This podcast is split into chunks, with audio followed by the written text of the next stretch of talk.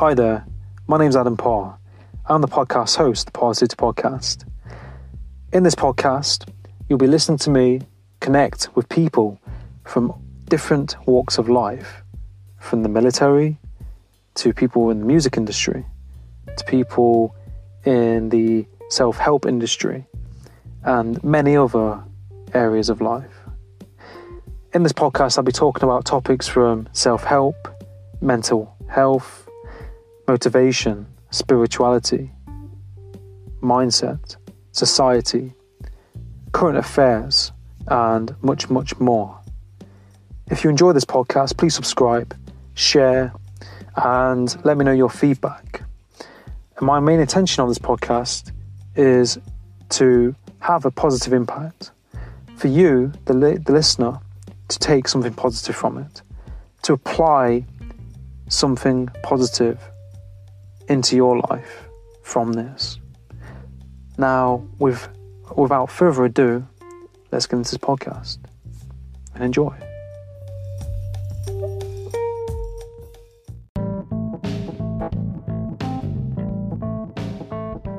Hi, and welcome to the Parr City Podcast. On today's episode, I'm with Patrick Cremin. Patrick is a really good family friend of mine. He's a TV and voice actor and has been in many TV programs from EastEnders, Doctors, Stockwell, Roman Mysteries, Hustle, Heartbeat, Casualty, Footballers' Wives, Bodily Harm, The Bill, Silent Witness, Murphy's Law, Rescue Me, Families, and many more. He has also starred in um, the video game Heavenly Sword as a voice actor in that game and has appeared in many, many TV commercials. He attended the Central School of Speech and Drama and also has also done theatre performances as well. In this podcast, we talk about how he got in, how Patrick got into acting, and the importance of following what you love to do in life, and much, much more. I provided a short show reel of some of his work, which you can listen to in a second. But I hope you sit back, relax, and enjoy this episode.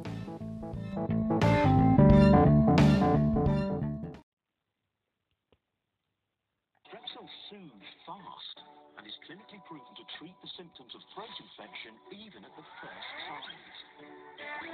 Get on top of your sore throat early with Strepsils. What does your bank manager know about cars? Is the big end about to go? Are you about to buy a lemon? That's why when you take out an AA car loan, we'll give you a free car inspection worth up to £119. When you've got a cold sore, don't hide. Red team have been there since six, I think. Code name for Osman is Nettle Tip. Like the DI said, we've been asked to contain. Firearms will make the stop. You've got a decision to make right now, but you've most probably got about 20 seconds to do it. Do you want this man detained? If you do, we can do it. But I need an answer now. I told them not to bother calling, but they insisted. Dad, can you just tell me that it's not true? Of course it isn't. Haven't they told you, darling? It was a, a misunderstanding, that's all. Stalking me around campus with a pair of binos like some pervert.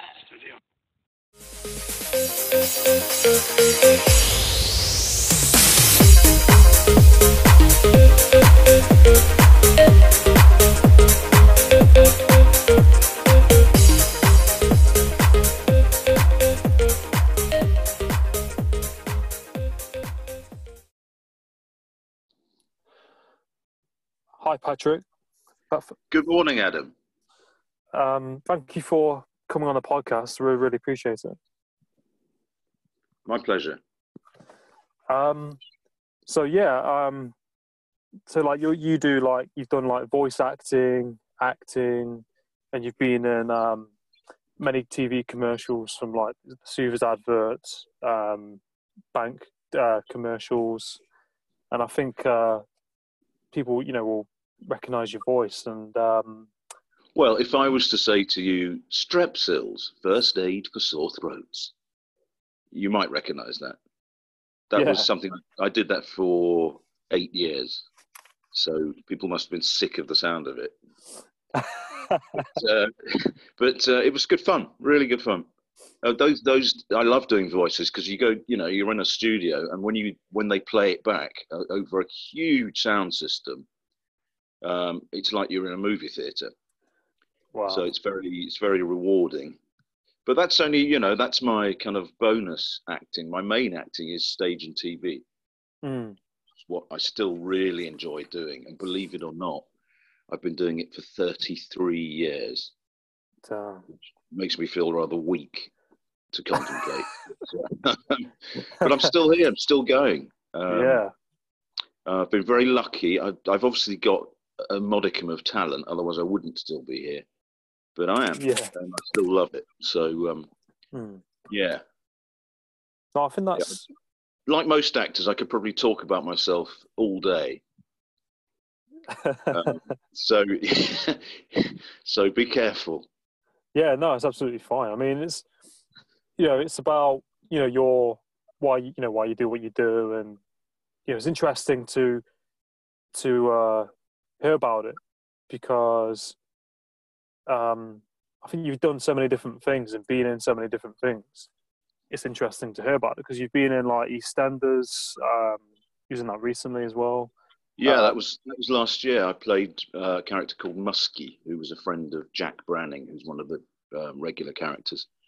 Um, such good fun to do because you're part of it, and also they kind of once you've got the part, they they're putting their faith in you, and they sort of leave you to your own devices, so you can do your own performance.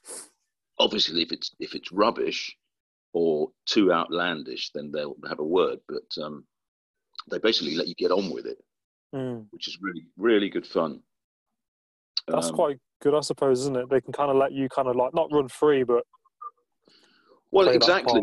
And as I say, if if it's too much, um, but I just had I had a lot of fun because, as you can probably tell, I'm quite middle class. But I was playing a Cockney policeman mm, um, who was quite rough, and um, it's always good fun to to go out of your own comfort zone and out of your own skin and be Mm. someone else, which is, as you probably know, as a a man who works with people's psychology, Yeah. um, that's a, a lot of the reasons people go into acting because they they enjoy being somebody else, which probably Mm. says a lot about them. But uh, uh, you've got to, you've got to love it as well, obviously, because it's it's such a difficult profession, and you you spend ninety nine percent of the time twiddling your thumbs, staring at the phone, mm, uh, only to be told, uh, uh, "Sorry, lovey, no, they didn't like you," and you Yeah. sort of you have to get used to that, obviously.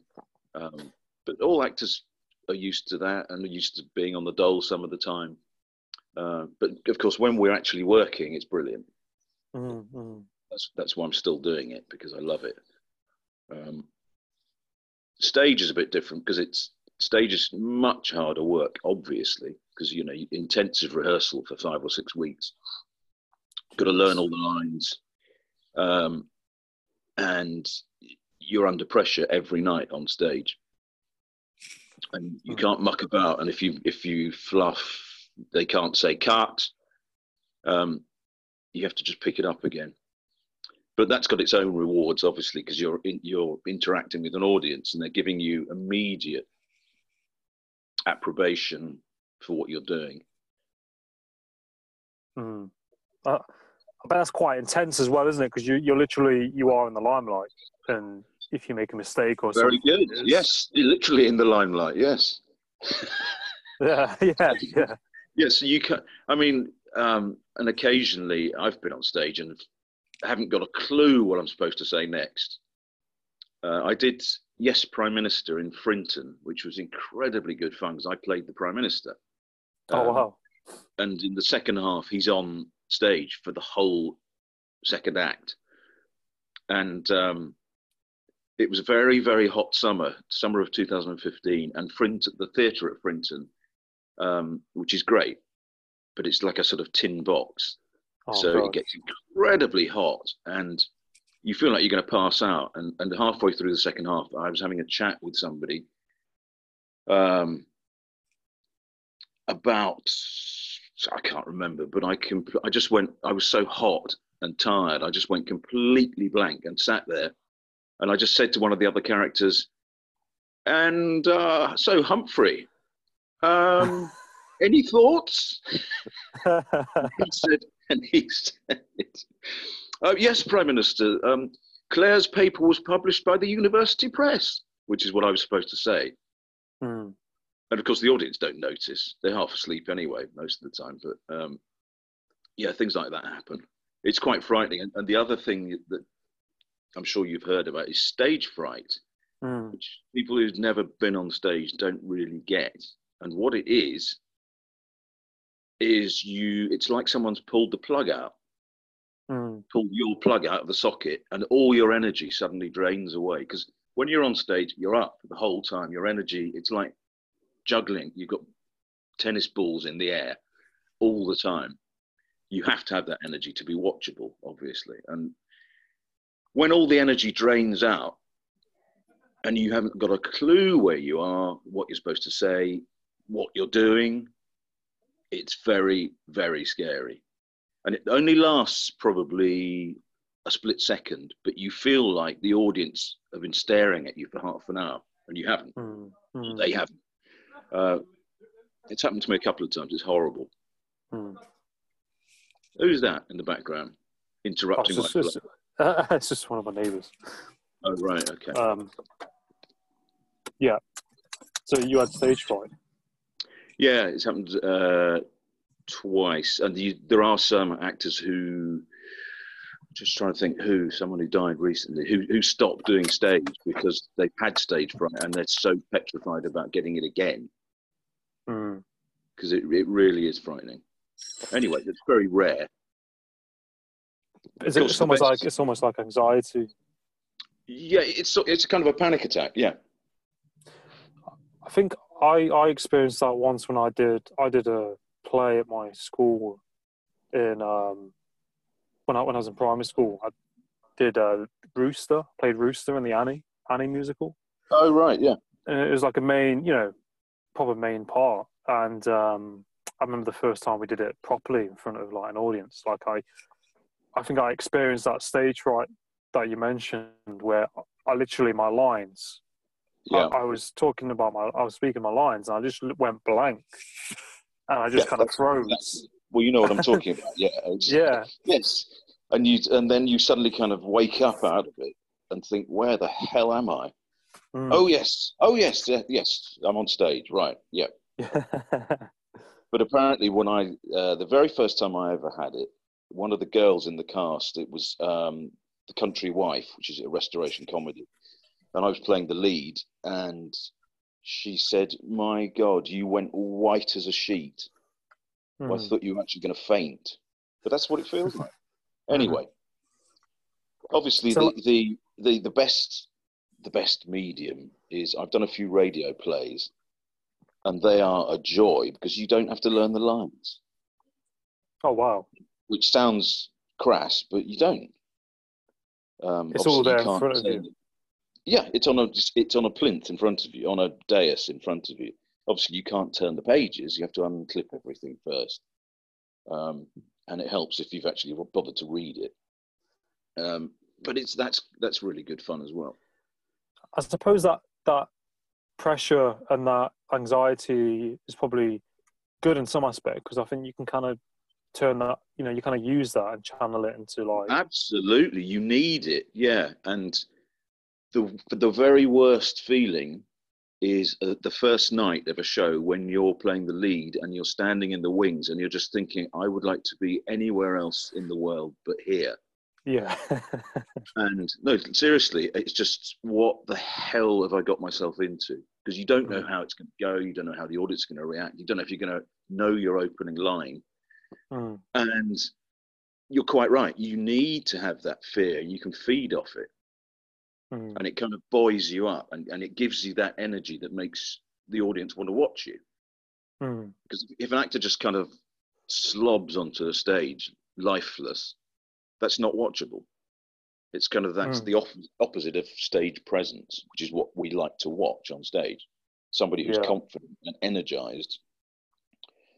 Um, yeah, talking of yeah, uh, when I was at drama school, uh, one of my mates kept forgetting Hmm. his lines. He just Yeah. kept on having having to call to the stage manager, line, line, and um, he was in a he was in a, a show in our second year, and the curtain went up, and then this pair of shoes went hurtling across the stage because he'd forgotten to put them on, Oh no. and someone had to, someone had to throw them across the set Oh my the, god. the wings where he was waiting, which of course threw him completely. So he then, this is an apocryphal story from the Central School of Speech and Drama.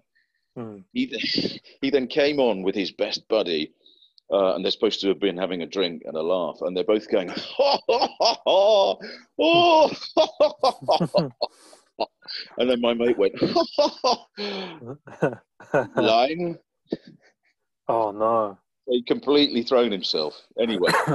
So people people were watching, an audience were watching. Oh yeah, was- oh yes. It, it, it, it was a second year show, but what they used to do was get the whole of the Central School of Speech and Drama, which has, you know, lots of different departments. So everyone Hmm. would be forced to come into the theatre and watch us.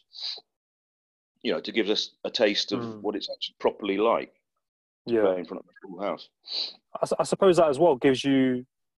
Um, it's, it's all good experience for when you then do like say film acting, like because that, that I think that's really throwing yourself out, out of your comfort zone, isn't it? Doing that on stage and then going to a studio side of it, that probably prepares you for it, doesn't it?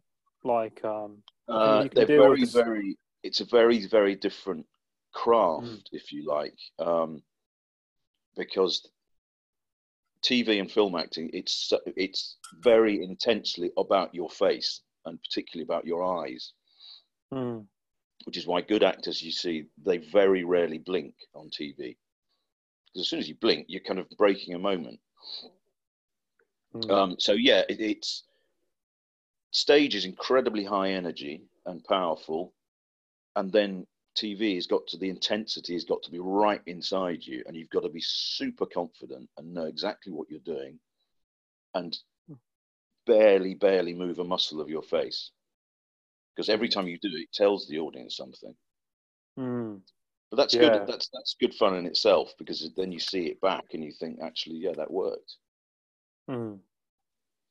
I'm not saying I'm any good, but it, you know, I'm all right. No, yeah, I I, I watched I watched your, like your film reel. I watched your film reel and I saw um, that like you was in the bill. Um, Yeah, that was my very first job actually. My first TV job in 1989. I just left the Royal Shakespeare Company where I started, and yeah, I had a, a lovely little part in the bill playing a um, a riot squad officer called Sergeant Bancroft. And you suddenly realise that TV is a completely different thing when you when you've just done two years of shouting Shakespeare. Hmm. Um, but that was that was a very good introduction. I was very lucky. and then that kind of like led to like um, Susan Casualty, Heartbeat.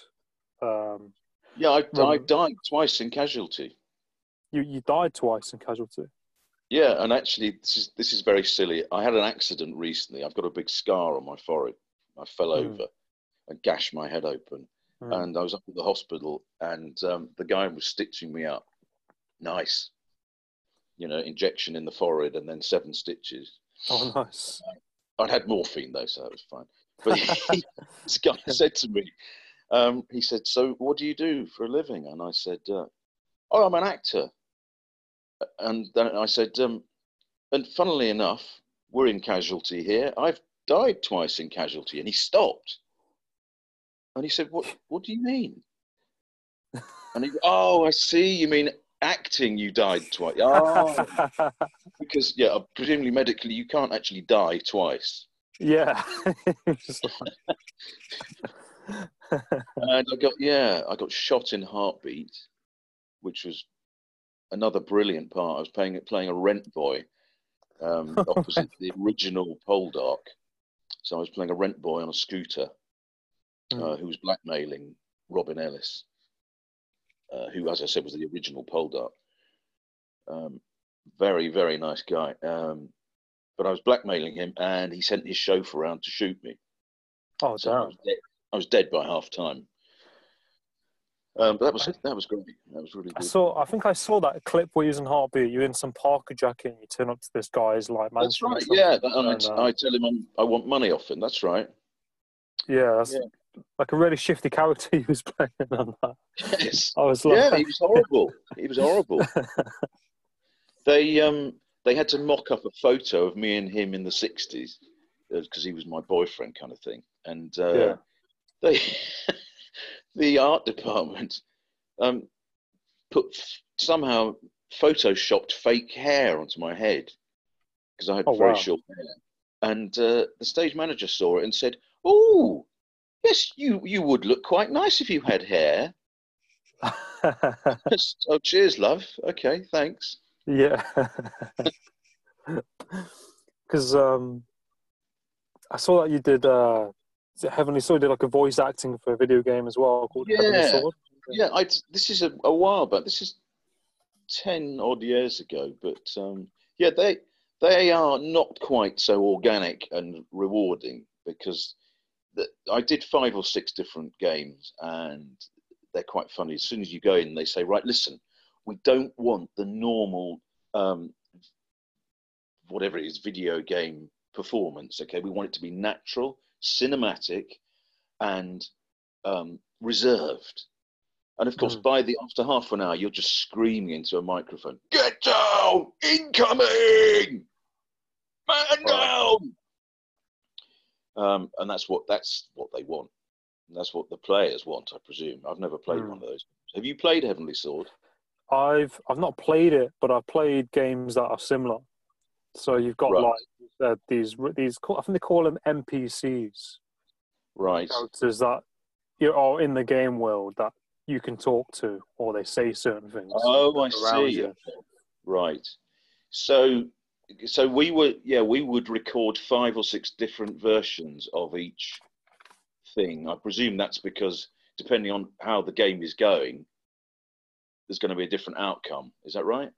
Yeah, like different reactions to what's happening. Yeah. Yes. Depending on what you, what the player has done, I'm guessing. Mm. I mean, I must as have- you tell I'm not tech savvy at all. Mm. In fact, um, listeners to your podcast might be interested to know that it's taken me quite a while for you to be able to connect to me Yeah, it's um because I'm, because I'm such a klutz and a numpty. It's, it's technical. I mean, there's lot, lots of different platforms to use. I think Anchor, the first one we used, that that didn't work for. Yeah, but we didn't know why. I, I suspect it was my connection, but I don't. But this is okay, prob- isn't it? Yeah, yeah. Zoom audio is great, but um, but yeah, it's you know, it's just technical issues. I think it's probably connection both sides. Right. But but um, But I practiced Zoom last night with a friend of mine, and I couldn't hear a word she was saying. I could see her, and and it kept breaking up. And she said, "I'm going to come to Eastbourne next week." Uh, I think that was just the connection. Anyway, we Yeah, digress. it- Back to me. but um, but so so so how did you get into acting? What got you into it? Um, oh, I've always loved it. The very first thing I did, I played the king who was presenting myrrh to the baby Jesus in the Nativity in 1966 at my primary school. Um, really enjoyed that. I don't know why. Um, but then at, at secondary school, I did lots of plays, loved it. Then I went to uni and spent, I got a terrible degree because I spent most of my time putting on plays with myself Mm. as the lead, obviously, as you do, Mm. and spending the um, student union's money on the plays. uh, so then, then um, I just thought you're going to have to. I want to do this for a living, so I went to drama school. I was very lucky to get into the Central School of Speech and Drama uh, in 1984. Um, and it just went from there. Three years there, and then I was, I, when I was there, you had to, to to be able to work, you had to have an equity card, equity membership of the union, Mm. and it was very, very difficult to get. It was a sort of catch twenty two. You couldn't work without an equity card, and you couldn't get an equity card without work. Hmm. So I became a children's party entertainer, believe it or not. Oh wow. Every Saturday, I would go off and do magic tricks and a puppet show and play games and blah blah blah, which was actually quite good because I got 50 quid for an afternoon. Uh, and got into to equity through that avenue of being a, a, a I suppose it's variety entertainer. Um, and because of that, I was able to get an agent in my third year at drama school, and because of that, um, I got two years at the Royal Shakespeare Company. Wow, that's awesome. So it's like all these little things like led to you getting into it, isn't it? And it's like like you Yeah. said, you have to start from somewhere, don't you? Like regardless of where you go into. Yeah, and, and like anything, you've got to have the drive, and you've got to have you've got to really want it because it, there are so many hurdles in the way, and there are for the rest of your career. I mean, the, you know, we all look at the TV and go, "Oh, not him again." Oh, Yeah. bloody! I could have done that so much better, but that's Hmm. not the point. The point is, you didn't get the part, so you know. I I really take my hat off to actors that you know some actors that you don't see for a while, then they come back in a part and they absolutely smash it. Yeah, Or it's interesting, you- you isn't know. it? That's that's what happens. It goes in. It can go in cycles, and it depends um, what your casting range is. I mean, for a long time, I looked uh, too young to be playing. I'm 59, and I was, I when I was about 50, I looked about 30, which is no good Yeah. because they say to you, "How- "Why are you here? How old are you?" And I actually made a mistake once of saying, um, "How old do you want me to be?" And the woman said, "Oh, shut up." Really? Trying to be clever. But yeah, I see what you're saying, and it goes in cycles, so you can be flavour of the month, you know, Mm. throughout your 30s or whatever, and then it can go, it can just drop off, and then you, as long as you're still around and you've still got an agent and you're still trying Mm, doing something like your own one-man show or something like that, or Mm. writing a book or whatever, as long as you're, as long as you're there in the background, it will come back. It always does. mm, I mean, Yeah. a lot of people drop out because they usually because they've got kids and they've got to feed their family and pay the mortgage, so mm. they have to they drop out and do something else, which is quite sad because you know the dream is obviously dead at that point. Mm. Yeah, I think it, there's a lot of competition in it, isn't there? So it- so many people Huge, want to be an actor. there's So, many many people want to go us, into yeah. it. There are just so many of us. Um, Do you Andy. have? Um, sorry, no, sorry, carry on. no, you Back to can you you. carry on. Uh, no, I I, was just, I, don't know what- I just I was what I gonna was going to say. Yeah. do you do you um have a favorite part that you played or um, a favorite Uh, role? Like what? what would you yeah, say? I I played from 1990 to 1993. I was in a soap opera at Granada TV in Manchester, in a show called Families, which sadly died a death in 1993. Um, but I played a an, a young army officer, Hmm. and I, I turned I made him into a complete Gumby uh, and thicko, and I, re- I just enjoyed it. And they started writing for, for me, making him look as stupid as possible. And that was just, it was almost, it turned it almost into comedy. Um, I love doing that. Also, Hmm. of course, when you're on TV three times a week, uh, there is the other thing about being recognised wherever you go, which is which is quite weird when it first happens. Hmm. Uh, I remember I was in a, a petrol station. I'd just been on holiday and I came back, and the show had been on air for about six months. And I was I was at the back of the queue at the petrol station, and the bloke at the till shouted out, "Well, some people have all the luck on TV, don't they?" And I turned round to, to look behind me, and there was nobody behind me. And I suddenly realised he was talking to me, and everyone in the shop started laughing and sort of pointing at me. Um, I mean, usually, usually it's you, you know celebrities moan about the intrusion of the press and having their Mhm. phones tapped and all that rubbish, but which isn't isn't good. But you know, the flip side is complete strangers coming up and saying, "I think you're really good," Hmm. I or think- they tend, or they they say, uh, "I don't watch the show myself," and you sort of think, "Well, why are you talking to me then? How, do, how the hell do you know who I am?" it's um I think there's that there's that balance and that flip side to it, isn't there? You've got the foot side of people in, who work for magazines who taking pictures and stuff like paparazzis and invading Yeah. people's privacy. I don't agree with that. Um, and then you've got like you know the fans and everyday people in the public. Oh yeah, I saw you on so and so. yeah, So- so, I exactly. mean, yeah, that's that's that's not unpleasant at all, and it's quite it bigs you up quite a lot as well, especially if it's an attractive woman. Um, but we won't, we won't go down that path. Yeah. but um, but because I've known you for like a couple of years, like I remember you saying um, your your your grandfather the the buses. There's a really Oh, Thomas Tilling. Thomas Tilling, yeah, yeah, he was he was my great great great grandfather. Um, the name is still quite well known, and he started the, really the very first London bus company.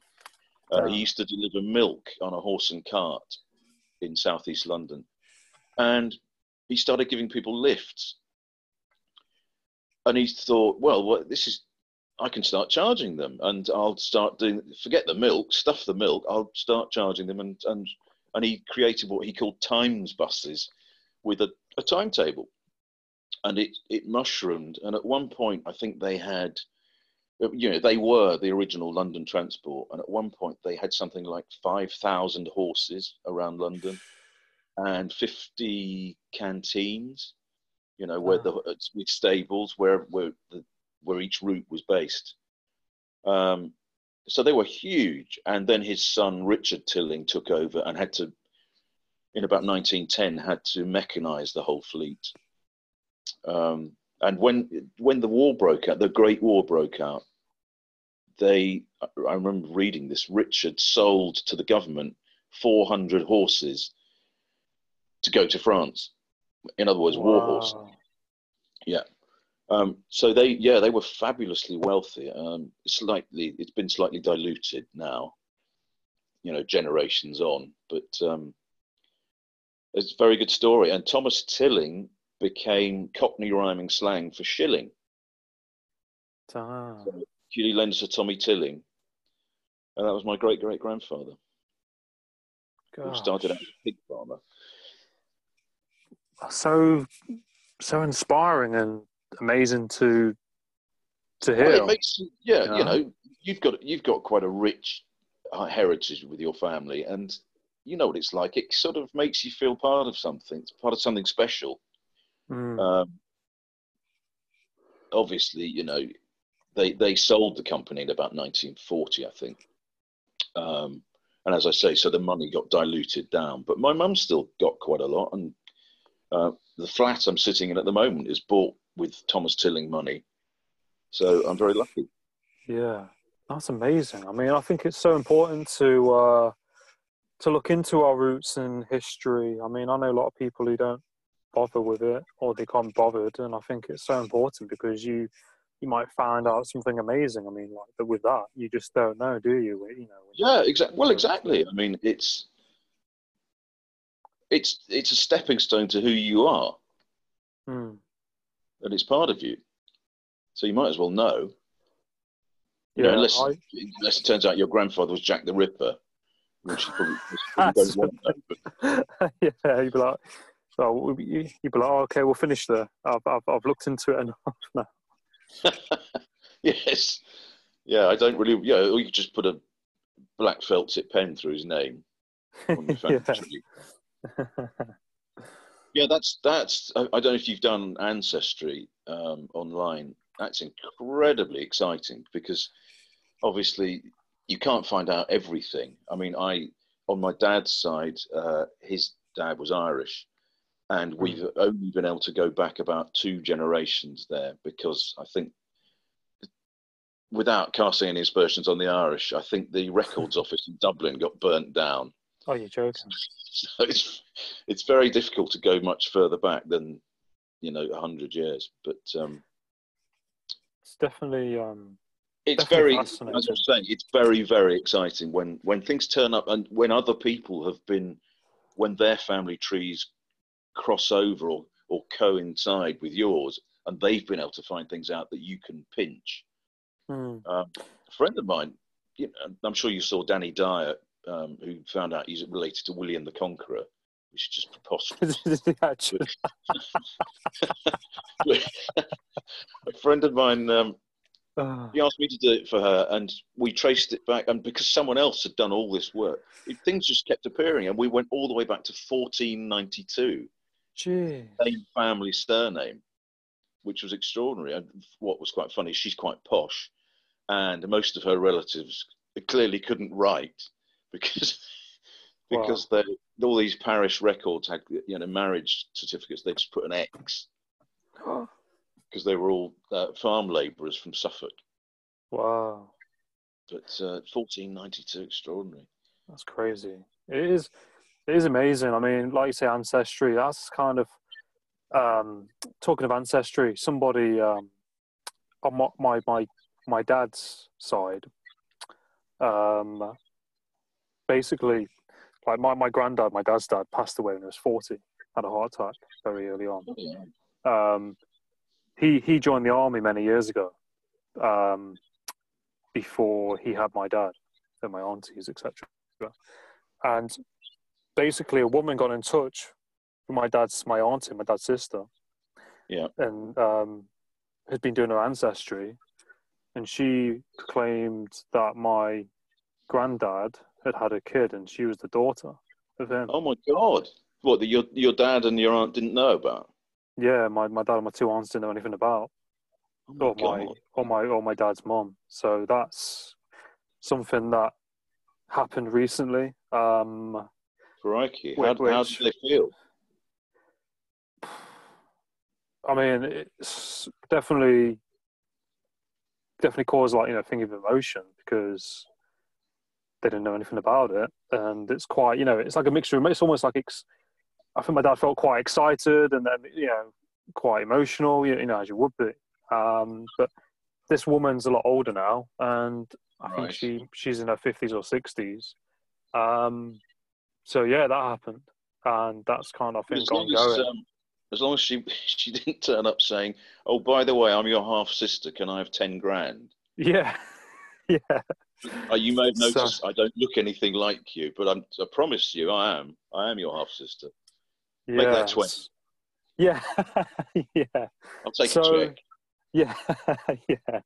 Just PayPal me. Um, but but there, I mean, it, it can work in good ways, but I think it can definitely throw. Do you know what I mean? It can definitely stir up a lot. Um, it's, but then again, that it's life, isn't it? I mean, you know, how how do you you know how do you move forward with that when things like that arise? It's you know everyone's So, different, aren't they? Are your dad and your aunt are they going to keep in touch with her? Have they? I don't know. I, I don't know, this is did, um she, did she find them using Ancestry? yeah, using ancestry and I think looking through Facebook or something like that. Right, blimey. So see what happens. But um, but yeah, hang I mean, so she's your she's your she's your aunt in effect. be be like in some some aspect, yeah. Just um, yeah, got a different because yeah, basically through my granddad, yeah, So yeah, but if she's your if she's your dad's half sister, she's your half aunt, as it were. half aunt, yeah, yeah, Yeah, that's what it, know that's- that's what it turned out to be. So yeah, it's interesting. I mean, Blimey. but um, Anyway, back to me. Um, yeah, but um, would you would you say uh, you you have any role models? Do you have any uh, role models or anyone you look, like look up to? uh, I've got I've certainly got favourite actors like Richard Harris. Um, these are slightly older actors, obviously, and, and dead. Robert Shaw, um, Marcus Rashford, obviously.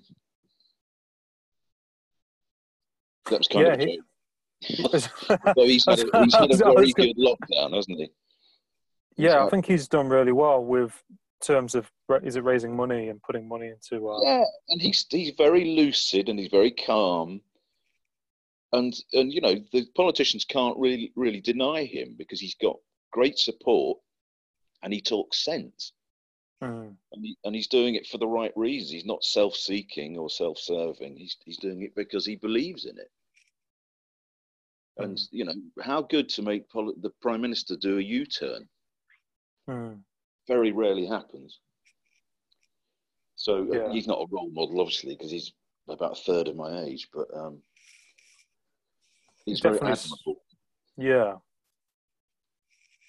No, I think yeah, I think it's important, you know, to to do things like how what he's done. I mean, Well, especially if in you've got a voice, yeah, if you've got a platform and a voice, and people are listening, yeah, he's he's done exactly the right thing. I mean, yeah, most celebrities or or footballers, whatever, are in it for themselves and for the cash and for the, you know, the fame and fortune. They're not interested in giving anything anything back.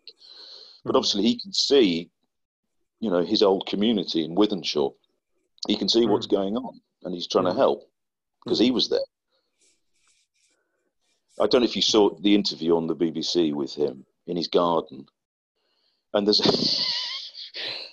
a, he, he's sitting on the wall talking to Sally Nugent, the interviewer, and uh, Mm. there's a little five-a-side goal at the end of the garden with a Mm. bent crossbar, and you sort of think, Marcus, Marcus, mate, you're on two hundred Yeah. grand a week, Yeah, and someone's bent the crossbar of your five-a-side goal. I know. It's very funny. Anyway, I I did I, I, I did see. Uh, is it Matt, Matt Hancock got his name wrong or something like that? oh no. misspelled. He he was interviewed by Sky News, and he, he got his name wrong, and then he corrected his name, and I was like, What did he call him?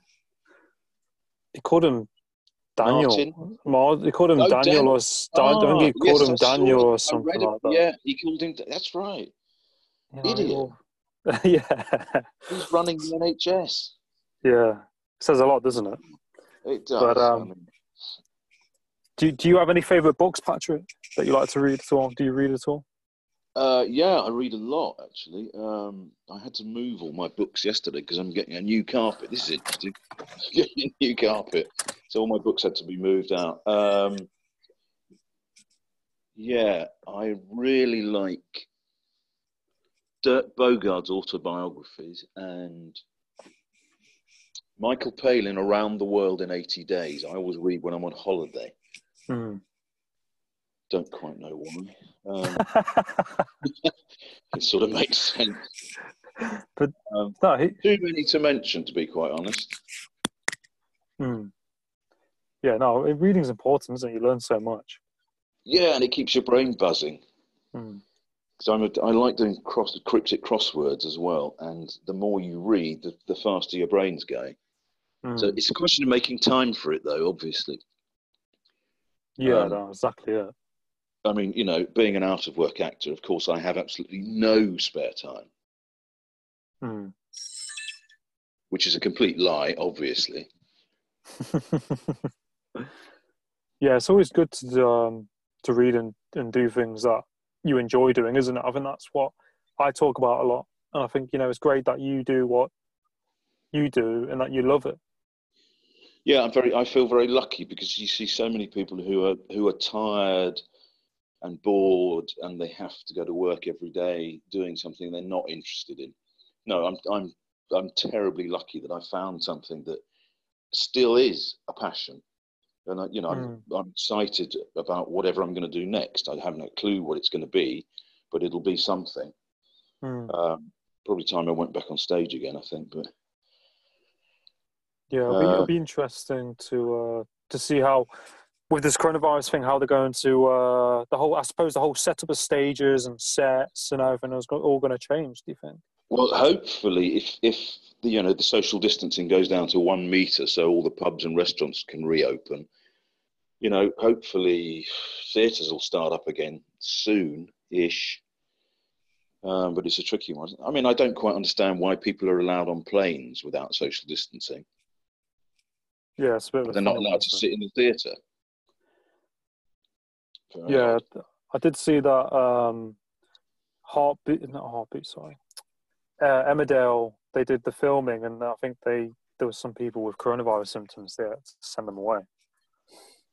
Oh, really? I didn't see that. Okay. That that's the weird thing. Do the soaps when they start production starts again? Do they mention the virus? Do they have Mm. characters wearing face masks? Uh, I Yeah. personally think we've all had enough of it. And okay, they they need to be true to life, but do you really watch a program in your leisure time that reflects the horror of lockdown? I'm not Mm. sure.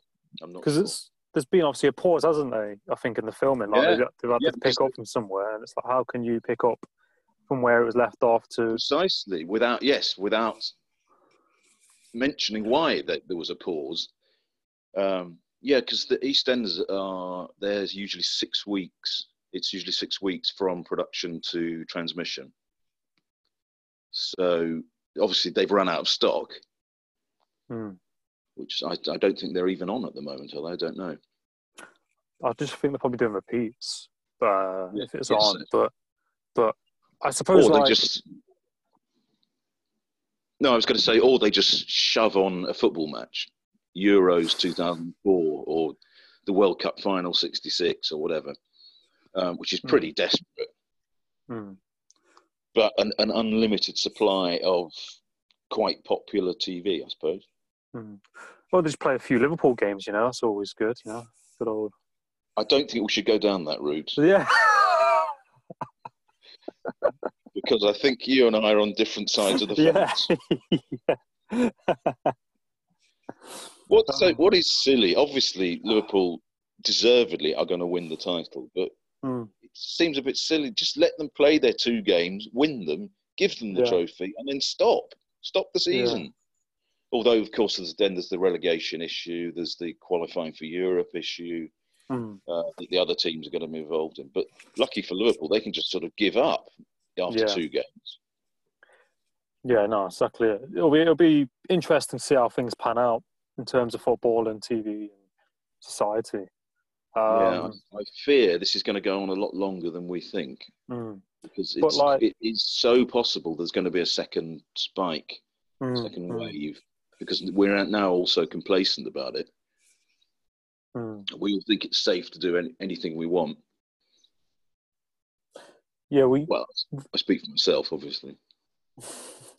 I think we, like you said, people can get too relaxed and almost forget sometimes, you know, Yeah. about things that have happened, and it's like you kind of have to still kind of like be on guard a little bit with it. Of Um, course. is there is there any parts in films or series that you wish you would have got? Um, I don't know. That's a very difficult question. or like anything that you would like to do that you haven't, if that makes sense, or any anything that. No, uh, to be quite too- honest, I'm happy with with whatever I'm asked to play. Hmm. Um, although I have to say, I I've been up for The Crown, you know, the Netflix series, The Crown. You joke, really? Been up for it six times, and read for six different parts and not got one of them. Uh, and after a while, I said to my agent, I, "This is sort of taking the piss slightly, isn't it? All, they're doing is wheeling in people like me, who they know can probably do the job, uh, just to fill in the casting list. You know, so that so that it does give directors an option." Hmm. Um, because they know I can, you know, they know, they know I can read well and I look all right-ish. So uh, that was, that got a bit tedious, I think is but it would well. good to do. Mm, yeah, I mean, uh, I think like with when you apply or when you do these auditions, there's like a long time frame between when you do it and when you actually hear back. So you might do an audition and not hear anything for like four months. Well, that, it- that's that's one of our gripes is that if you don't get it, you don't hear anything. So you can sit there twiddling your thumbs for a couple of weeks.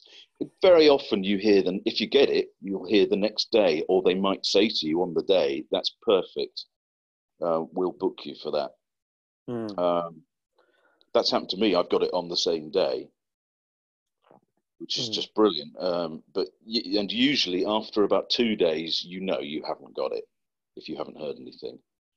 Although I have, have to say, when I did EastEnders, I I auditioned in at the beginning of June, and I was in the West End doing a voiceover for something I can't remember what it was, and complaining to somebody in the reception about he he had come down all the way from the Lake District to do this voiceover with me, and I said that's a bit of a schlep, and he said yeah, but you know it's it's it is what it is. that I have to do it, and I said hmm. it's a it's a pain though, isn't it? It's like I went all the way up to Elstree to audition for EastEnders a couple of weeks ago, and and you think, well, that was a waste of time. I've heard nothing, and then of course walking to the tube, my phone goes. It's my agent. Oh yeah, they've booked you for EastEnders. So it can happen. It Mm. can happen that you wait ages and then you get the job. But as I said, usually you can feel it in your gut that it, the job has gone after a couple of days if you've heard nothing. Mm. Mm. But the horrible thing is, you know, in- in what other profession? You know, I'm starting to rant now. In what other profession do you go for a job interview and then get told nothing? Mm. At least they have the decency to write you a letter saying, um, "Actually, you were shit." So at least you know. Yeah, I, I've had job interviews where like, yeah, they haven't said anything. I think, I think really, of the wor- not, not even a letter. Yeah, I've had I had a job interview once for a clothes shop. Uh, I'm not going to name drop it. Um, Oh, go on. and yeah, and um, the guy the guy turned up late who gave me the interview. I think he was like hungover.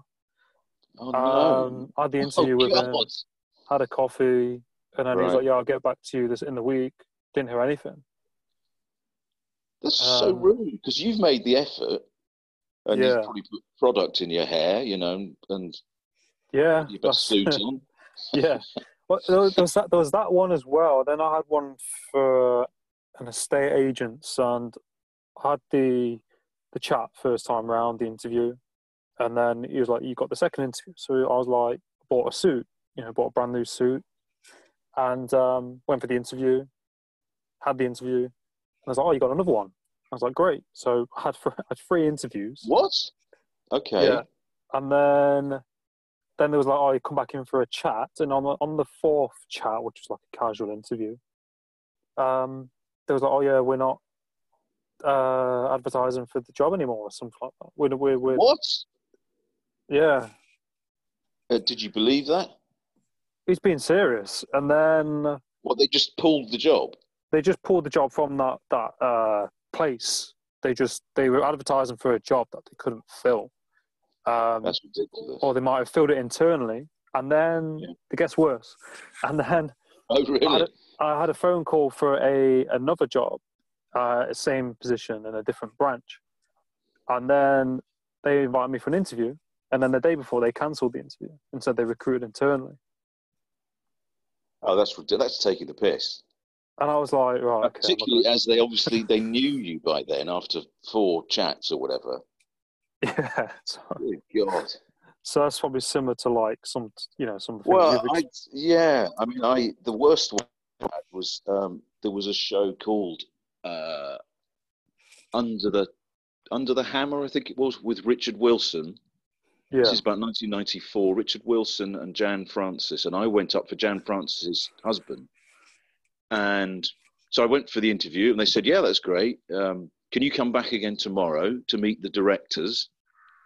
So I went back the next day, met the directors. Mm. Yeah, brilliant. Um, can you come back in and meet John Mortimer next week, the author? Mm.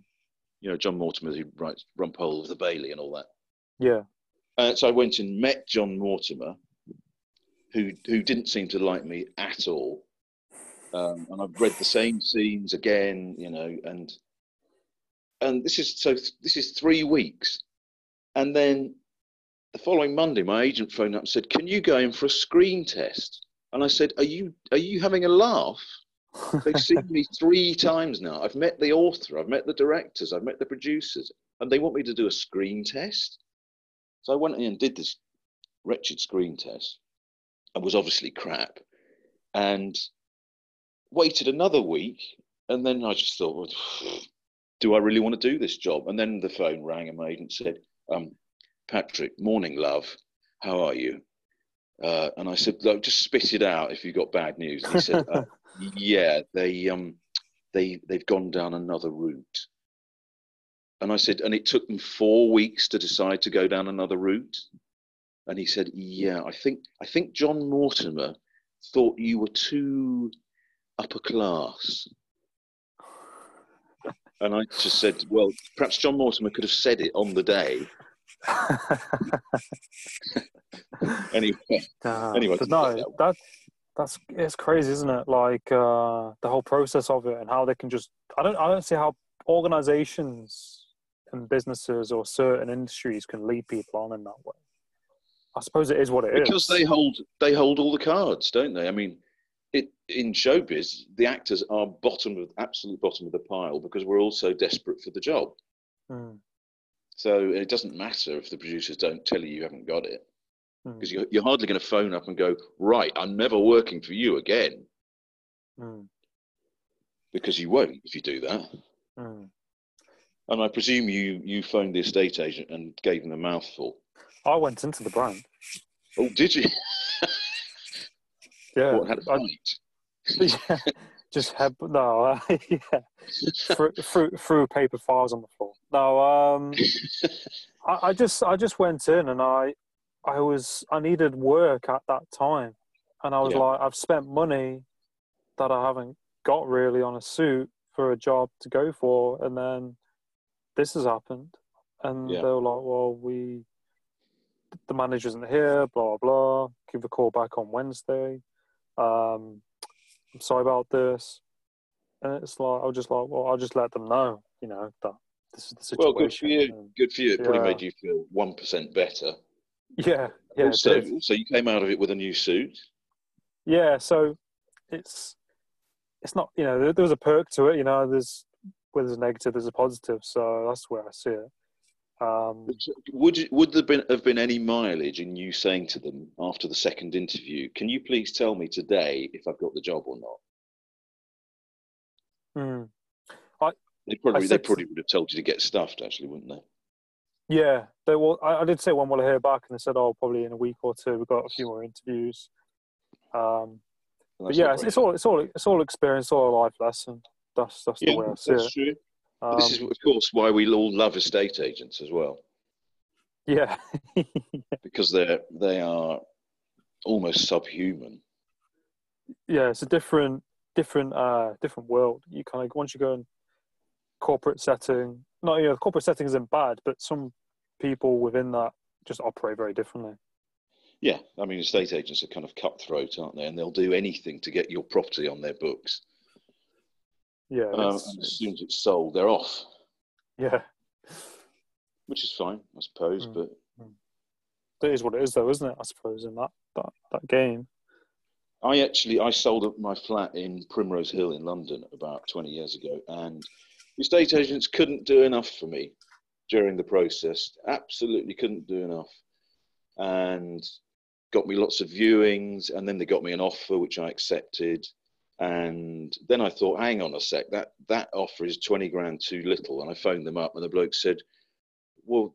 You're, that's rather stupid if you don't mind me saying so. You, you've accepted the offer. You can't now go back on it. And I thought, okay, that's that's fair enough.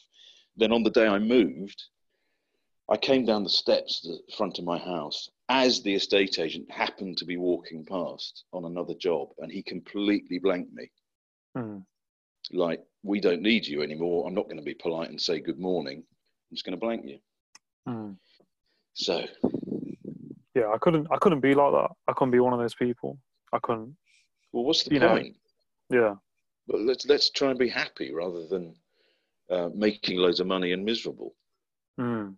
that's that's definitely that flip side, isn't it? You know, people in life make you know chasing money. You know, I mean, yeah, okay, money is, is great, but you could have all that money in the world, not be happy. If you're doing something you're Yeah. happy, then that money will follow, won't it? It's Yeah. um, people have got it kind of mixed mixed up. Are you charging me for this, by the way? Yeah, just send just send me uh, check in the post next. no, No, it sounds like you're giving me a life ch- coaching lesson. yeah, no, of course not. That's fine. The meter's Uh, running. yeah, yeah. but um, but like when you do your acting, do you like to get into part and get into that role? Like I see some actors really, really embody that role. Um, like like the Heath Ledger with the Joker. I mean, that's very different to sitcoms, but but he like took on that that's, role. that is, that's huge character acting, isn't it? And it's it's overacting, but it works, obviously. Do, you- do um, you ever do that, or like get into that part? No, it how do you it- get into the part? depends. It depends. Uh, you have to find a voice to start with. You know, you have to decide how you're going to speak, which sounds obvious, but um, it, it's got to then feel right to you. Hmm. Um, you know, when I was doing EastEnders, I had to play him as a Cockney, as I said, and I actually I had to I found a quite famous actor who I used to work with. I used to play football with, who's got a very deep Cockney accent, and I just I kind of I started trying to impersonate him, Hmm. and I thought, yeah, this this actually works because he sounds quite rough, which is what the bloke was supposed to be. Um, and also physically, you've got to feel that you are that person Hmm. Um, you might you know find a, a strange walk or a way of standing um, but usually most of it comes through the lines obviously you know what they've Hmm. written for you to say but i'm not a, a method actor you know i don't kind of you know if i'm playing a butcher i don't go and buy a chicken and cut it into pieces or you know Get into that part, like literally. It's ridiculous. I mean, didn't Olivier famously say to Dustin Hoffman? Uh, Hoffman was kind of getting it. I think they were in a in a play together. I can't remember, but Dustin, Olivier saw Dustin Hoffman kind of being really anxious and pacing up and down and trying to get into the part. And Olivier went up to him and said, um, "Dustin, what? Try acting." Hmm. which sounds obvious, but at the end of the day, we're pretending to be someone else. Yeah. We have, we're trying to do it as accurately as possible. But if you're going to try and become that person, I think that's unnecessary. I I saw that. Um, did you ever see that documentary or that film with Jim Carrey, um, where he played Andy Kaufman in uh, Man on the Moon? Have you seen the documentary? No, I didn't. Yeah, I, di- I didn't see it. Really, interesting documentary. You'll have to watch it, and uh, it's on Netflix. And Jim Carrey embodies literally Andy Kaufman. He became Andy Kaufman. Um, Okay. Do, do you know Andy Kaufman? You know Andy Kaufman is. No, I, d- I don't know. No. He I should do, I suppose, but he's he's American. I think he's American. He basically did like lots of comedy, and he was a bit a bit of a strange guy. Um, but but anyway, Jim Carrey took on his character, and Jim Carrey it shows you. But this footage in the documentary shows you behind the scenes footage of Jim Carrey, and he's he's basically that character when the camera stops. He, Oh. he, he carries it on, and he ends up pissing the people off he's working with and the directors, and he's he just literally just became that character. That's that's actually quite funny. A friend of a friend of mine is in uh, the sci-fi show Red Dwarf, and Yeah. he. I don't know if you've ever watched Red Dwarf, but they they have lots of very silly silly characters turn up. There, was, there was an episode where Elvis was, for some reason, Elvis was in the episode. And, you know, it was an English bloke playing Elvis. So, and my mate Chris said, uh, yes, so he was brilliant. You know, all morning he was, thank, thank you very much, man. Thank you. Okay, baby. Was. You know, being Elvis. and then Chris said, they were in the lunch queue. And, you know, the woman was like, do you want chips with that, dear? "Yeah, thank you very much, ma'am. And he couldn't stop. He had his lunch as Elvis. You know, he's from Milton Keynes or somewhere. Mm, mm. Yeah, it's um, it is I'll, fascinating tell because you, you I'll see. tell you one final acting story, then we probably better stop, haven't we? Yeah, it's fine. Yeah, Um, another friend of mine uh, was in Captain Corelli's Mandolin, the movie, Right. with Nicolas Cage. Is that right? Yeah, he played the lead, didn't he? Yeah. And my mate had uh, thought he was going on a flight to Greece on the Tuesday. Sunday night, he went out with a load of mates and got absolutely blotto. And then at six o'clock on Monday morning, the, his doorbell rang, and the bloke said, "I've come to take you to the airport." And Martin was like, "What? It's Tuesday." And the bloke said, "No, no, no, no. Your flight is in three hours' time." and we're late, so you better we better. And he didn't wash. He didn't. He'd slept in his clothes, Oh, so my. he had no time to pack. And so he got to Greece, you know, stinking, and and then the next day he went on set, and um, Nicolas Cage came up and said, "Ah, you are the one without the luggage," because he was doing exactly the same thing. He was he was he decided he was going to speak with an Italian accent for the whole shoot. oh my god, There we go. that's insane. That's fascinating, though, isn't it? Are we? Um, Yeah, that's good. It's, it's, a, it's, a, it's a wrap, as they call it in Yep. accents. Oh. oh, you make me feel so at home. Thank you. No, yeah. but um, Speaking But my no, language. yeah. but no, Patrick, it's it's um, it's been it's been a pleasure talking to you. Um, Well, no, thank you. It's it's always fun to talk about oneself for a long time. but um, but Okay. no, I, re- Um, I, re- I really appreciate your time, and uh, it's been really great talking to you. Okay. Um, Yeah, you too. is is is there is there any? I usually ask guests, like you know, like on, I don't know if you're on social media, like is where where can um people find you got a website or anything people can find your content on, or is it IMDb? what's the what's the best source? you, I think the best thing to do is, is Google Patrick Cremin, and then things will come up. There's a one of my scenes in EastEnders is, is on YouTube. I know that. Um, I think the Strepsils ads are on YouTube, uh, and my agent's website, um, uh, and my sh- uh, and my spotlight entry can Hmm. be looked at, and my show reel is on there. My Yeah, film yeah. show. Okay, I'll I'll put that in the description so people can find it anyway. I'll find the Okay. links, or if you send me some details, I'll, I'll, I'll add to it. Okay, nice one. Awesome. Right. But, um, um, enjoy your Sunday lunch and speak to you soon. Yeah. You too, Patrick. Take care. Okay. See you, mate. All the best. Cheers, Pat. Bye bye.